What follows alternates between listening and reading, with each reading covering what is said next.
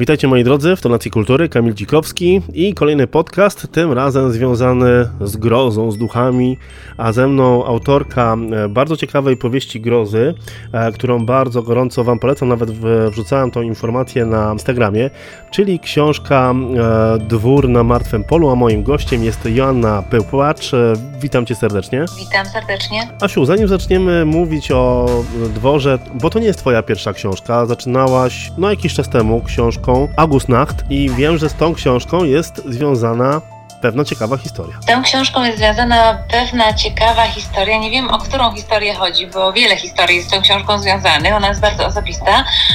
Mm, z nią jest e, związana przede wszystkim podróż do północnej Hiszpanii, moja, i research, który wykonywałam na miejscu. Kwerendy, które robiłam na miejscu, ustawiałam sobie, że tak powiem, ten cały świat przedstawiony. I to jest ta historia chyba. Nie wiem, co, co masz na myśli. Tak, tak, że zobaczyłaś właśnie głównego bohatera podczas. A, to, to, to, to było w ogóle dziwna sprawa, bo zawsze chciałam być pisarzem, zawsze chciałam coś właśnie tworzyć beletrystycznie od dziecka. Warsztatu nie mając i doświadczenia życiowego zero. W związku z tym tego nie robiłam, tylko tam jakieś krótkie historyjki, no wiadomo, jak to dziecko, nastolatek. Mhm. Mm, I pewnego razu byliśmy w, ze szkołą na wymianie z inną szkołą zaprzyjaźnioną we Włoszech, w Busto Arsizio, to północne Włochy. No ale przy okazji sobie zwiedzaliśmy trochę tych północnych Włoch. No i jednym z punktów naszej właśnie tej wycieczki szkolnej, to była druga klasa liceum, była Wenecja ja zobaczyłam w pewnym momencie no wyobraźnię, no nie, nie że mam zwidy czy halucynacje, tylko w wyobraźni zobaczyłam y, dokładnie postać Augusta, nawet jako doktora de la Peste, przemykającego uliczką nad jednym z kanałów. I sobie pomyślałam, ale fajny bohater do mojej powieści, to jest to. Jeszcze mgła wisiała, no taki mega klimat. Mm, nikomu o tym nie powiedziałam, to był taki, taki mój sekret. Y, trochę sobie tam właśnie układałam części tej fabuły, no ale ona musiała poczekać, musiała po prostu dojrzeć, musiała dojrzeć, aż życie mnie rzuciło do tej Hiszpanii i znowu się tym zainteresowałam. Y, aż zaczęłam się interesować XVIII wiekiem tak bardziej poważnie. No, no różne rzeczy musiały we mnie, że tak powiem, i naokoło mnie dojrzeć, i ja przede wszystkim, mhm. żeby ta książka musiała, mogła powstać. Ale bohater był siedział sobie, mieszkał, yy, zahibernowany w mózgu i, i czekał na swoją kolej, na swoje 5 minut. Powiedz mi, jak z perspektywy czasu oceniasz e, swój debiut? Różnie. Y, z jednej strony bardzo się cieszę, że w ogóle mi się udało coś opublikować, yy, będąc, nie mając koneksji, nie mając krewnych znajomych, yy, żadnych, nic, po prostu jako człowiekowi z ulicy i to w znanym wydawnictwie, dużym wydawnictwie. Y, że August trafił do rąk czytelników, że książka powstała, że w ogóle no, to się no, od tego mm, od tego właśnie impulsu, jak gdyby od tej pierwszej napisanej powieści już się zaczęła cała seria kolejnych. Mhm. Bardzo jestem do niej przywiązana. A z drugiej strony, no trochę mam niedosyt, że tak powiem, redakcyjno-korektowy. I też żal do samej siebie, że mm, no, trochę się pospieszyłam z wysłaniem. Mhm. Y, niezredagowanej przez siebie kilkanaście razy powieści wydawcy, myśląc, że zostanie ona zredagowana w wydawnictwie i tam ewentualne nieścisłości zostaną wyłapane. Nie zostały, ponieważ redakcja była, że tak powiem, delikatna. To znaczy prawie zero zmian w tekście. Później zmiany, które ja naniosłam na wydruku, y, maszynopisie, nie zostały uwzględnione w większości, więc no, no poszło z błędami i z różnymi rzeczami, które tam nie powinny być, powtórzeniami i tak dalej. Teraz bym zupełnie inaczej podeszła, mając takie doświadczenie, a nie inne, że mhm. nikt nie będzie się rozwodził nad y, czyimś debiutem i go pieścił i szlifował w nieskończoność, tylko ja to muszę zrobić sama w domu. Y, nawet takie redakcyjno-korektorskie prace wykonać. No jestem o to doświadczenie mądrzejsza, więc z jednej strony super, że wyszedł, że wyszedł wtedy, że wyszedł tam i w tamtym czasie i tak dalej a z drugiej strony mniej super, że mm, praca nad redakcją właśnie poszła tak jak mm, potrwała, ile potrwała, czyli nic. I y, że w książce są różne niedoróbki, no do których się oczywiście mm, mniej lub bardziej życzliwi, y, no i no, normalnie czytelnicy też wymagający doczepili. Asiu, obserwując Ciebie na Instagramie czy też na Facebooku, ja mam wrażenie, że Ty masz taką trochę mroczną duszę, bo mam. właśnie powiedz mi, skąd u Ciebie właśnie zainteresowanie takim klimatem e, średniowiecznym, takim gotyckim? Zawsze je miałam. Y, podejrzewam, podejrzewam tak po freudowsku podchodząc do, do sprawy, że ma na to wpływ moje miejsce urodzenia, ponieważ urodziłam się na cmentarzu. To znaczy urodziłam się w szpitalu, wychowałam się, dorastałam od pierwszych dni życia y, na Placu Mariackim w Krakowie, a tenże Plac Mariacki był kiedyś cmentarzem parafialnym. Mhm. Jeszcze zostały po nim bardzo fajne nagrobki barokowe, niektóre z czaszkami, z kośćmi, bardzo takie creepy. Ja się na to napatrzyłam. Mm, może to. Nie Ale... mam pojęcia. Moi rodzice są obydwoje literaturoznawcami, fanami muzyki poważnej. Także myślę, że wszystko naraz. I lektury, które czytałam, i to, że miałam gotycki kościół mariacki przez okno, po prostu już centralnie na wprost i patrzyłam na tę architekturę, y, to, że kiedyś to moje miejsce urodzenia było cmentarzem, to mhm. na pewno nie pozostało obojętne. Y, myślę, że to wszystko razem mnie ukształtowało. Do księgarni trafiła Twoja najnowsza książka. Mm, powiedz mi, czy Irena, która jest główną bohaterką e, domu na Martwym Polu, ile ma cech z ciebie? E, sporo. Sporo. Przede wszystkim to jest y, overthinker to jest bardzo nadrażliwa osoba, jak widać, jak czytałeś zresztą. Mhm. Bardzo sentymentalna, przywiązująca się na nawet do przedmiotów i pamiątek, y, o bujnej wyobraźni, która czasem y, dziwnie się zazębia z rzeczywistością. I nie wiadomo, właśnie u takiego człowieka nie wiadomo, co jest y, rzeczywistością, co jest fikcją, co jest wymysłem, co jest złudzeniem, więc ona ma bardzo ciężko w życiu ta dziewczyna. I jeszcze trafia na martwe pole do, te, do tego całego mm, dworu swojej rodziny i, pełnego tajemnic, więc ona ma bardzo siłą rzeczy, każdy bohater ma coś ze mnie, no bo to są bohaterowie stworzeni przeze mnie, to są moje literackie dzieci, że tak powiem.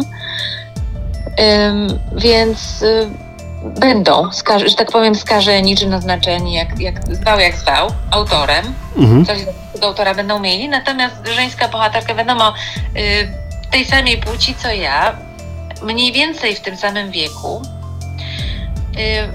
podobnie poniekąd wyglądająca do mnie i też o artystycznych zainteresowaniach musi coś ze mnie mieć i to sporo ma. Mhm. Y, ona też, jeżeli zwrócisz uwagę na te pierwsze rozdziały, gdzie jest mowa o internowaniu jej męża, który zaginął, mhm. jak na tak. rozpaczach po tym mężu, jak tęskni i tak dalej. Y, to jest cecha bardzo moja. Ja się bardzo przywiązuję do ludzi, okropnie się przywiązuję do ludzi, co skutkuje no, no trochę takim, no nie, nie, że jestem człowiekiem bluszczem, ich omotuję, więże i terroryzuję, tego nie robię, ale skutkuje bardzo dużym problemem w momencie, jak osoba właśnie z którą jestem żyta gdzieś musi wyjechać, y, coś załatwić, wyjść, no, no nie ma z nią kontaktu, umrze, nie daj Panie Boże cokolwiek się stanie, to ja wtedy bardzo nad tym, y, bardzo to przeżywam, bardzo to gdzieś mnie gryzie. Więc y, tych cech jest sporo. I też, też miłość do muzyki, też y, żyłka detektywistyczna w postaci eksplorowania wszystkiego, zakradania się gdzieś w zakazane miejsca, w które no, chodzi człowiek nie powinien. Ja też to uwielbiam. Uwielbiam pustostany, opuszczone różne miejsca przedmioty też porzucone, stare cmentarze, no wszystko takie właśnie stare i z pajęczyną, mimo że mam arachnofobię, to, to kocham. Powiedz mi, czy ty mogłabyś się zaprzyjaźnić z Ireną? Ja myślę, że to by była moja soulmate, tak mi się wydaje. To by była moja mega przyjaciółka i razem byśmy grzebały w starociach, chodziły po różnych dziwnych strychach, w miejscach, w które nie powinnyśmy łazić i potem miałybyśmy z tego powodu problemy. Mhm. Wspinałybyśmy się nawzajem oczywiście, więc Irena nie byłaby taka samotna w tej książce, gdybym ja tam była. Nie była taka samotna w życiu jako jedynak, gdybym miała taką bratnią duszę jak ona. A jest jakaś cecha Ireny, której jej zazdrościsz, którą może ty chciałabyś mieć, e, a której nie masz, a którą ma Irena? Zdolności manualne. Może. I zazdroszczę jej przede wszystkim tego, że była w dworze, we dworze na martwym polu. To znaczy nie zazdroszczę różnych rzeczy, które ją mhm. spotkały, mhm. niefajnych, ale zazdroszczę klimatu, że była w tym klimacie. Chciała w takim dworze sobie pomieszkać. By się no stało później, nie wiem, nie mhm. gwarantuję, że nie byłoby ciekawie. nie byłby to materiał na powieść gotycką, ale tego jej zazdroszczę epoki, tego klimatu, tej, tej, właśnie tego czasu. Wspomniałeś wcześniej, że interesuje się takimi rzeczami, ale też nawet, e, tak jak Ci wspomniałem wcześniej, to jest moja pierwsza książka, którą miałem okazję pod Twojej ręki przeczytać i już podczas czytania tej książki ja miałem wrażenie i myślę, że chyba każdy, kto czytał tą książkę ma takie wrażenie, że autorka bardzo lubi horrory, lubi się bać i właśnie takie mroczne klimaty są e, właśnie w Tobie. I to też e, fajne jest to, że właśnie poprzez książkę też przelewasz te swoje pasje właśnie też na czytelnika. I staram się też trochę zarazić czytelnika. To jest poniekąd e, świadomy zabieg, na przykład muzyką klasyczną czy mhm. malarstwem. Jeżeli sięgniesz po podziemia, to tam bardzo dużo się starałam przemycić właśnie malarstwa. W krzyku Persefony też się starałam Berniniego trochę wylansować, że tak powiem i rzeźbę włoską, także i, i oczywiście Chopina i wszystko. Więc staram się też przemycać trochę kultury, tej wielkiej kultury, bardzo wysokiej, którą się sama też pasjonuję. Więc dla mnie to jest używanie, słuchanie sobie Rachmaninowa i pisanie powieści gotyckiej. No właśnie chciałem spytać, czy jeżeli piszesz, to masz jakieś... E narzędzia, które wspomagają Cię e, właśnie przy pisaniu, bo wiadomo, że też jest ważna wena, no i ten czas i chwila taka dla siebie. No, przy dziecku to jest teraz tragedia. Tyle powiem. strasznie, strasznie się ciężko pisze przy małym dziecku, które co chwilę, no nie, że wyrywa z weny czy z klimatu, no bo tego nie jest w stanie zrobić, tylko hałasuje, płacze i po prostu muszę, muszę się oderwać, mhm. przerywa mi pracę. Już nie mogę tak systematycznie, fajnie sobie pracować jak kiedyś. Robię to nocami. Natomiast jeżeli chodzi o narzędzia, mam takie dwa narzędzia tajemne. Pierwsze to jest kawa. Jestem strasznym kawoszem nałogowym. Wiem, że to jest okropne, ale potrafię wypić do 10 filiżanek, jak pracuję nad tekstem. Wow! Tak. Y, I jest to solidna kawa, nie, nie jakaś tam słaba, tylko, tylko siekiera i to zaparzana. Ale rozpuszczalną nie wzgardzę. Ja wypiję każdą kawę w każdej ilości. To już teraz wiem, dlaczego piszesz po nocy. Tak. Y, pierwsze to jest kawa. A drugie moje narzędzie wspaniałe to jest taki background z muzyki klasycznej. No to niekoniecznie taka czysta klasyka typu, mhm. nie, nie wiem, Mozart, Haydn, Schubert, cokolwiek, tylko też muzyka filmowa. Abel Korzeniowski jest wspaniały. Nasz polski zresztą kompozytor. Y, jest Morricone, Zimmer, bardzo dużo też takiego undergroundu, takiej y, dziwnej, gotyckiej muzyki, Wave mhm. na przykład. Mm, różne rodzaje tego, tego dark wave. Także ja słucham wszystkiego, co mnie zainspiruje. Y, ostatnio na przykład y, przy drugim, y, przy kontynuacji tworu na Martwym Polu, która jest tak naprawdę retrospekcją, drugim tomie tej, tej całej sagi. I już właśnie teraz, moi drodzy, Asia zdradziła, że już kolejna książka niebawem. Tak, właśnie ją redaguję, bo nie chcę właśnie kwiatuszków y, później serwować redakcji wydawnictwa, jeżeli zaakceptuje i, i zgodzi się to wydać mm, bo to jest zawsze podejście i czekanie i czekanie na decyzję. To już zależy od wydawcy, nie ode mnie. Natomiast pracuję sobie nad tym drugim tomem bardzo powolutku z powodu mojej córki yy, i braku czasu. No i teraz na przykład jak pisałam bardzo taką mocną, emocjonalną, y, też y, nie, nie, będę robić spoilerów, ale dla mnie to jest bardzo osobista książka, najbardziej osobista z książek, jakie napisałam.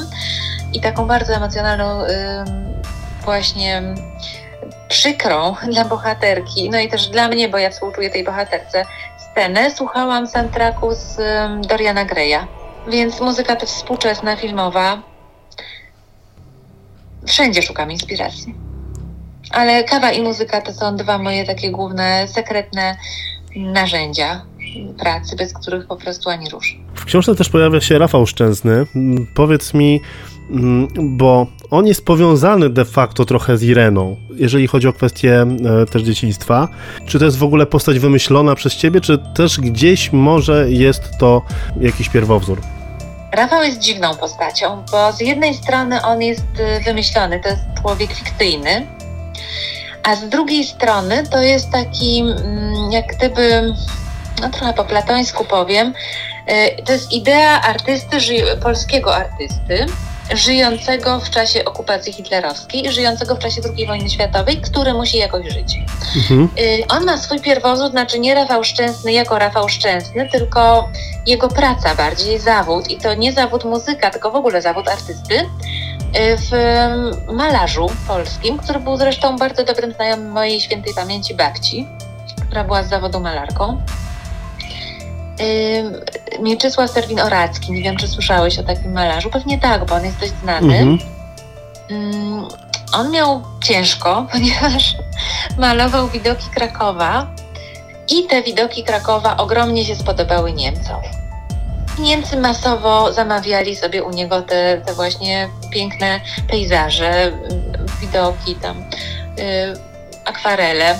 On głównie w akwareli działał, w gwaszu byli w tym zakochani rozniosła się o tym fama po Krakowie. Został wyklęty, znienawidzony. Nikt w ogóle z y, polskich mieszkańców Krakowa nie chciał, y, nie chciał kupować jego, jego obrazów. Moja babcia z litości kupiła dwa, nie mając na chleb, ponieważ no, jej kolega znalazł się w takich strasznych tarapatach, a uważała, że to jest po prostu uczciwy człowiek, który uczciwie Y, piękną sztuką zarabia na swoje życie, a że klientów ma takich, jakich ma, to trudno. To są klienci, to nie są jego przyjaciele, mhm. to nie są jego, nie wiem, kumple, jacyś powiernicy, znajomi. On nie jest donosicielem. On sprzedaje swoje obrazy za pieniądze tym Niemcom, którzy, którzy bardzo nim gustują i nie ma w tym nic y, złego.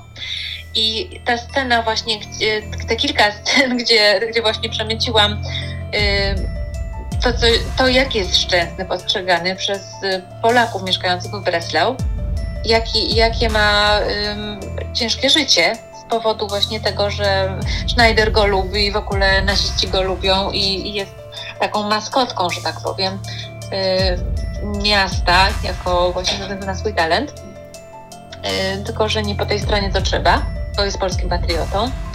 Żona nawet ma do niego o to pretensje. To jest właśnie mm, ta historia jest zainspirowana historią Orackiego, a równocześnie jest um, hołdem i takim jak gdyby rekompensatą moralną dla wszystkich polskich artystów, którzy się z czymś takim musieli zmierzyć, bo się nasłuchałam właśnie od, od babci tego rodzaju historii i uważam, że ci ludzie byli jak najbardziej okej. Okay. Mhm. Chciałam pokazać właśnie, że byli okej, okay, dlaczego byli ok i jak y, dokopali im, że tak powiem, no, no swoi. To ja będę Was bardzo gorąco odsyłał do książki, ponieważ e, postaci, e, które pojawiają się w książce są bardzo wyraziste.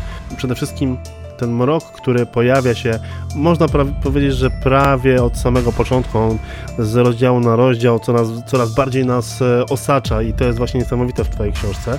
E, ale nie będziemy więcej mówić, żeby też nie spoilerować. myślę, że już trochę zachęciliśmy mm, e, osoby słuchające do tego, żeby spojrzały i przeczytały Twoją książkę, mm, ale też o tym rozmawialiśmy wcześniej, bo pisząc jakąkolwiek książkę, musisz też zrobić pewny rekonesans. I chciałem się dowiedzieć, gdzie szukasz tych informacji, które umieszczasz e, właśnie w książce? Czy jedziesz na przykład w dane miejsce, żeby zobaczyć, żeby mieć namacalne odczucia z miejsca, o którym piszesz? E, staram się to robić.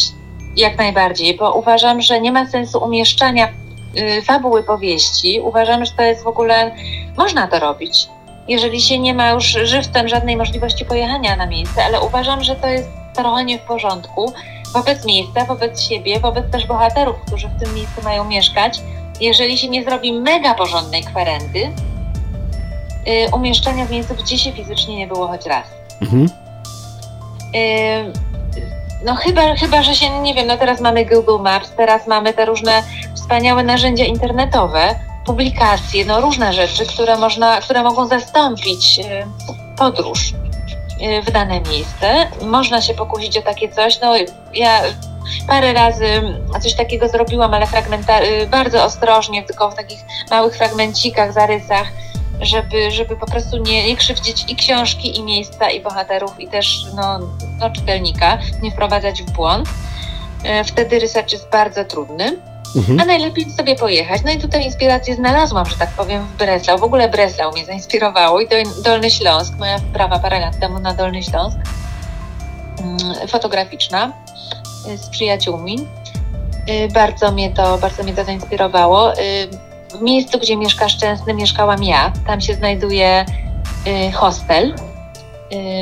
Bardzo sympatyczny hostel, w którym przebywałam w, przy okazji jednej z moich wielu wypraw do Wrocławia. Akurat to była związa wyprawa związana nie z moją pracą literacką, tylko w ogóle z moją zwykłą pracą codzienną w Bibliotece Jagiellońskiej. Akurat tam sobie, tam sobie wynajęłam y, lokum i mi się strasznie to miejsce spodobało. Uznałam, że to jest tak fajne, taki jest niesamowity klimat, widok z okna, że ja muszę tę kamienicę no, gdzieś wepchnąć do jakiejś mhm. książki. I jak gdyby, no już widziałam tego szczęsnego z tym fortepianem, Kazie, to, tą całą rodzinę, ich wszystkich w tym, w tym mieszkaniu. Więc y, to, to już miałam. Klinika lalek to jest y, mit w ogóle z mojego dzieciństwa, bo moja mama kolekcjonowała lalki jako dziecko mm, i później one się co jakiś czas psuły, a że miała kilku młodszych braci, to ci bracia też no wiadomo co robili, jak to chłopaki, więc trzeba było te lalki zanieść do kliniki. Istniała taka klinika lalek jeszcze w latach 50. za czasów dzieciństwa mojej mamy i braci. Ona istniała sobie o wiele od dłuższego czasu, tylko nie pamiętam już gdzie, na której ulicy, już nie to pytałam, ale wiem, że słyszałam o niej historię. Mhm. Y, więc też sobie o tych klinikach lalek, też nie tylko polskich, ale i włoskich poczytałam, tak z ciekawości, bo y, też w trzecim tomie mm, trochę będzie włoskich klimatów, tyle zdradzę. I będą lalki. Więc no, musiałam się troszeczkę tym zająć. Także jak widać, inspiracje są zewsząd. Researcher przychodzą no, i, z, i z miejsca, i, z, i na miejscu, i y, od ludzi sporadyczne różne historie usłyszane, zasłyszane, opowiedziane mi, y, czy przeczytane, to wszystko po prostu wchodzi w, skład researchu, no, a, równocześnie no, po prostu y, lektury, no, wgryzanie się w książki na temat stopni wojskowych, czy też paramilitarnych w Rzeszy. Y, książki na te artykuły, książki na temat Breslau stare fotografie, jakieś archiwa, zdjęcia w internecie też dużo jest na szczęście różnych książek zeskanowanych, czy też archiwów fotograficznych.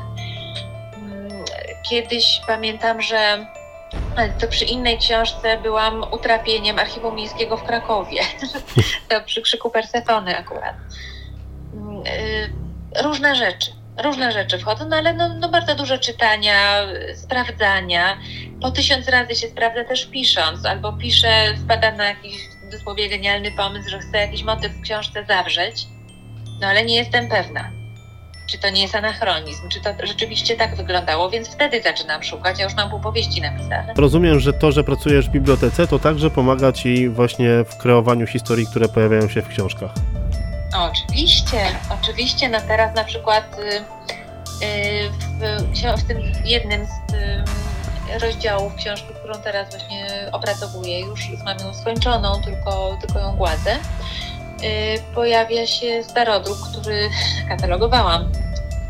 O. Więc tak, nie, nie oczywiście no nie jest opisany tak bardzo dokładnie i tak dalej, ale jest aluzja do niego i autor się pojawia. Miałam z tym autorem styczność. Nie powiem, co to jest za autor, nie powiem, jaka tematyka, żeby nie spoilerować. Y, w podziemiach też się pojawiały mm, książki, w Augustie tak samo, wszędzie się pojawiają te stare książki. To już jest taka moja, że tak powiem, choroba zawodowa. Mhm ale bardzo przyjemna, bo ja też w starodrukach szukam, też robię tam research i szukam sobie, szukam sobie inspiracji.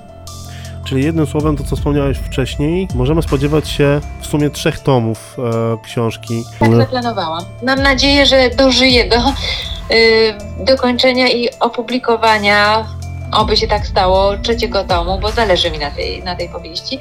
No ale jak mówię, że decyzja nie należy do mnie, tylko do wydawcy. Zawsze zadaję takie pytanie autorom książek, z którymi rozmawiam po raz pierwszy.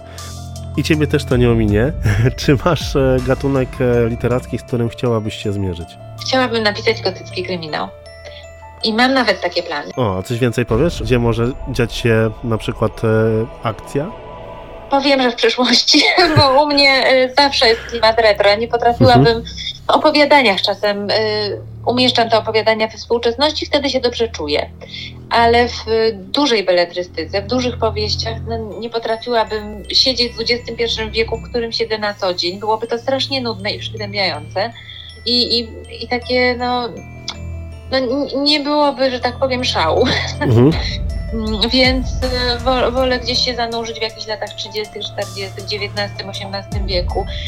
Bardzo bym chciała umieścić, bardzo bym chciała y, umieścić którąś książkę w średniowieczu, ale niestety nie jestem mediewistą, nie jestem Umberto Eco, nie jestem specem od tej epoki, mimo że y, poniekąd no, no pracuję z tym i, i cały czas w tym siedzę, ale musiałabym bardzo uważać. To jest ogromny research. To już jest y, nie, nie tak daleka epoka, tak odległa w czasie, że musiałabym chyba kilka lat pracować nad bazą, że tak powiem, logistyczną do tej książki.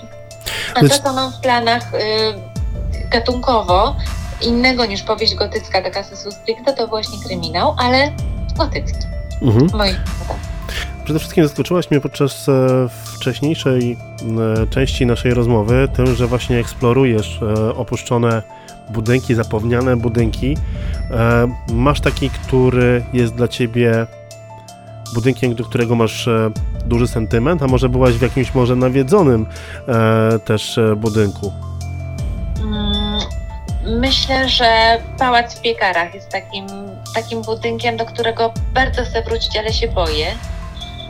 Boję się dlatego, że tam coś, no, no tam coś siedzi w tym pałacu. Nie, nie potrafię powiedzieć co. Byłam tam kilka lat temu, robiłam zdjęcia, jeszcze mam te zdjęcia, ale nie jestem z tym zadowolona, miałam gorszy sprzęt i gorszy dzień również. E, może ten gorszy dzień też wpłynął na to, co, co mnie tam spotkało, nie wiem. Ale w każdym razie pałac w piekach e, utkwił mi w, w mózgu, mhm. że tak powiem, w, w, kreatywności, na tyle, że nawet stał się bohaterem, jednym z milczących bohaterów opowiadania zamieszczonego w tomie wydanym przez wydawnictwo 9 niedawno pod tytułem Zabawki. To był taki nasz Y, bardzo fajny projekt, mój i koleżanek, y, raczej koleżanek i mój. Ja zostałam do niego zaproszona. Y, zrealizowany przez Magdę Paluch i przez wydawnictwo 9. Trochę bezczelnej auto i nie tylko reklamy, ale zachęcam do, do zabawek. Mm, bardzo ciekawy to właśnie mm, opowiadań grozy napisanych przez polskie autorki. Jedną z tych autorek jestem ja i właśnie opowiadanie pod tytułem Pozytywka rozgrywa się w Pałacu w Piekarach, między innymi. A masz miejsce, do którego chciałabyś pojechać i zobaczyć? Masę, masę takich miejsc. No, przede wszystkim, jeżeli chodzi o fotografię, bo to jest też druga moja mhm. wielka pasja, to jest y, takim, taką y, mekką, y, do której chciałabym pojechać która, która w ogóle obowiązuje każdego fotografa cmentarzy. Mm, to jest cmentarz Stalieno, we Włoszech. Najpiękniejszy cmentarz europejski, może i na świecie. To jest właściwie galeria sztuki na świeżym powietrzu, tak, tak bym go określiła. Mm, to jest miejsce, na które, do którego po prostu muszę jechać. Mm, a jeżeli chodzi o miejsca właśnie opuszczone, to kilka pałaców na Dolnym Śląsku i kilka różnych pałaców w różnych częściach e, Polski, bardzo mnie ciągnie, opuszczonych oczywiście, y, właśnie z takiej z punktu widzenia, z perspektywy nie, nie tylko literackiej, żeby mogła tam sobie fabułę umieścić, ale czy, czysto urbexowo-fotograficznej. Ja ostatnio miałem okazję zobaczyć na przykład na YouTubie taką eksplorację pod względem duchów e, szpital Zofiówka. Nie wiem, czy słyszałaś o takim miejscu. Tam musi się dziać dopiero. Ja nie wiem, czy tam bym wytrzymał całą noc. Na szpitale to jest bardzo specyficzne miejsce. W ogóle Pałac Piekarach był kiedyś szpitalem i o to też się rozchodzi sprawa w moim opowiadaniu. Powiedzieliśmy o urbexie, słuchasz muzyki e, poważnej i filmowej. A masz jakieś ukryte pasje? Chociaż wiem, że teraz tego czasu nie masz dużo, ponieważ, e, jak wspomniałeś wcześniej, masz małe dziecko ale masz jakieś jeszcze takie inne mm, pasje, oprócz tych, o których powiedziałaś, oprócz fotografii, takie, które, nie wiem, lubisz też gotować i na przykład gotujesz jakieś wymyślne, ciekawe potrawy? Ja i gotowanie. Można o tym pisać memoriały. Moje jedzenie bywa obrzydliwe. Potrafię coś ugotować, no żeby nakarmić siebie i, i członków rodziny, jeżeli już jest straszna sytuacja i, i nie ma nic. Natomiast zareklamowałaś, powiem ci, fantastycznie. Moje jedzenie jest obrzydliwe. Pierwszy stały posiłek, jaki dałam mojej córce, był ugotowany przeze mnie, zwymiotowała. I to po jednej łyżeczce. To było takie dobre. Okej. Okay. To mnie teraz zaskoczyłaś. Tak. Moje jedzenie bywa naprawdę hardkorowo niedobre. Tyle powiem. Jeżeli chodzi... Także gotowanie zdecydowanie nie. Może kiedyś. Natomiast jeżeli chodzi o mm, ukryte pasje, a no papugi, ptaki. Ja kocham ptaki. W ogóle wszystkie ptaki, papugi zwłaszcza, gołębie kocham. Jestem strasznym gołębiarzem. Y, kiedyś chodziłam jak te starsze emerytki, właśnie niektóre z kieszeniami pełnymi pszenicy czy jakiegoś pęczeku i to sypałam. Całe studia tak chodziłam. I dochodziło do śmiesznych sytuacji, bo gdzieś zostawiałam swoje okrycia wierzchnie w jakiejś szatni, czy gdzieś to, to, to ziarno się potem wysypywało i się zastanawiali, skąd się to wzięło. Mhm. A to ja po prostu karmiłam głodne ptaki na ulicy. Mm, także jestem wielkim panem ptaków. Kiedyś chciałabym pojechać do Nowej Zelandii, Australii, to wszystko sobie te piękne stworzenia pooglądać na żywo, ale kocham papugi. Mam jedną, która mówi. Ma na imię Orfeo a jeżeli chodzi o inne ukryte pasje, to bardzo mnie interesuje kultura Azji i Bliskiego Wschodu. Y, poniekąd ze względu na mojego męża, który pochodzi z Pakistanu. A nie myślałaś w ogóle o jakiejś książce, żeby umieścić na przykład historię właśnie w Pakistanie albo właśnie w tamtych rejonach? Bardzo bym chciała, ja się uczę zresztą języka urdu, mozolnie, bo już w tym wieku, po 40 bardzo się ciężko uczyć czegokolwiek, zwłaszcza jeżeli się ma małe dzieci. Y, jest to wyzwanie, natomiast y, uczę się, raz w tygodniu mam lekcje na Skype'ie i no, no już potrafię wyłapywać słowa z rozmów, czy z filmów, czy z piosenek. Także jest, jakiś postęp jest. Potrafię pisać i czytać. Fantastycznie, fantastycznie. No i mam nadzieję, że taką książkę napiszesz, bo tak pomyślałam, żeby może gdzieś to ubrać w jakieś wierzenia, tego typu rzeczy, wiesz. No ta część świata jest fascynująca. Ja też byłam y, na Cyprze i to miałam to, to szczęście, że byłam po obu stronach i na Cyprze tureckim i greckim. Mhm. Powiem, że turecki jest magiczny. I teraz piszę y, zaczęłam pisać tom opowiadań. Jedno opowiadanie już mam skończone i toczy się właśnie tam. Toczy się w, w, budynku opuszczonym, którego nie miałam okazji zwiedzić, bo był zamknięty. Natomiast w moim opowiadaniu zamknięty nie jest i tam ktoś mieszka. Więc właśnie taki ten tom będzie naznaczony Orientem, bardzo Orientem i właśnie tymi klimatami takimi yy, niezachodnimi. A kiedy możemy się go spodziewać? Jak skończę. Ale właśnie ta, ta, część świata Czarnogóra też jest przepiękna, mhm. też byłam. Także na pewno jedno opowiadanie będzie się toczyło w Czarnogórze. Ja powiem Ci, że e, po przeczytaniu Domu na Martwym Polu będę chciał przeczytać Twoje wcześniejsze książki i Wam też gorąco polecam, bo nie tylko Dom na Martwym Polu jest spod ręki Asi, ale także Genius Lotti, czy też Zabawki, o których rozmawialiśmy, jeżeli chodzi o zbiór opowiadań, czy też e, na przykład e, Podziemia. Przypomnę, że dzisiaj moim gościem była Joanna Pypłacz, autorka książki Grozy, Dwór na Martwym Polu, wydanym przez wydawnictwo Replika. Jak się już na pewno dowiedzieliście, czekają nas jeszcze dwie książki związane właśnie e, z uroczyskiem i nie tylko, myślę.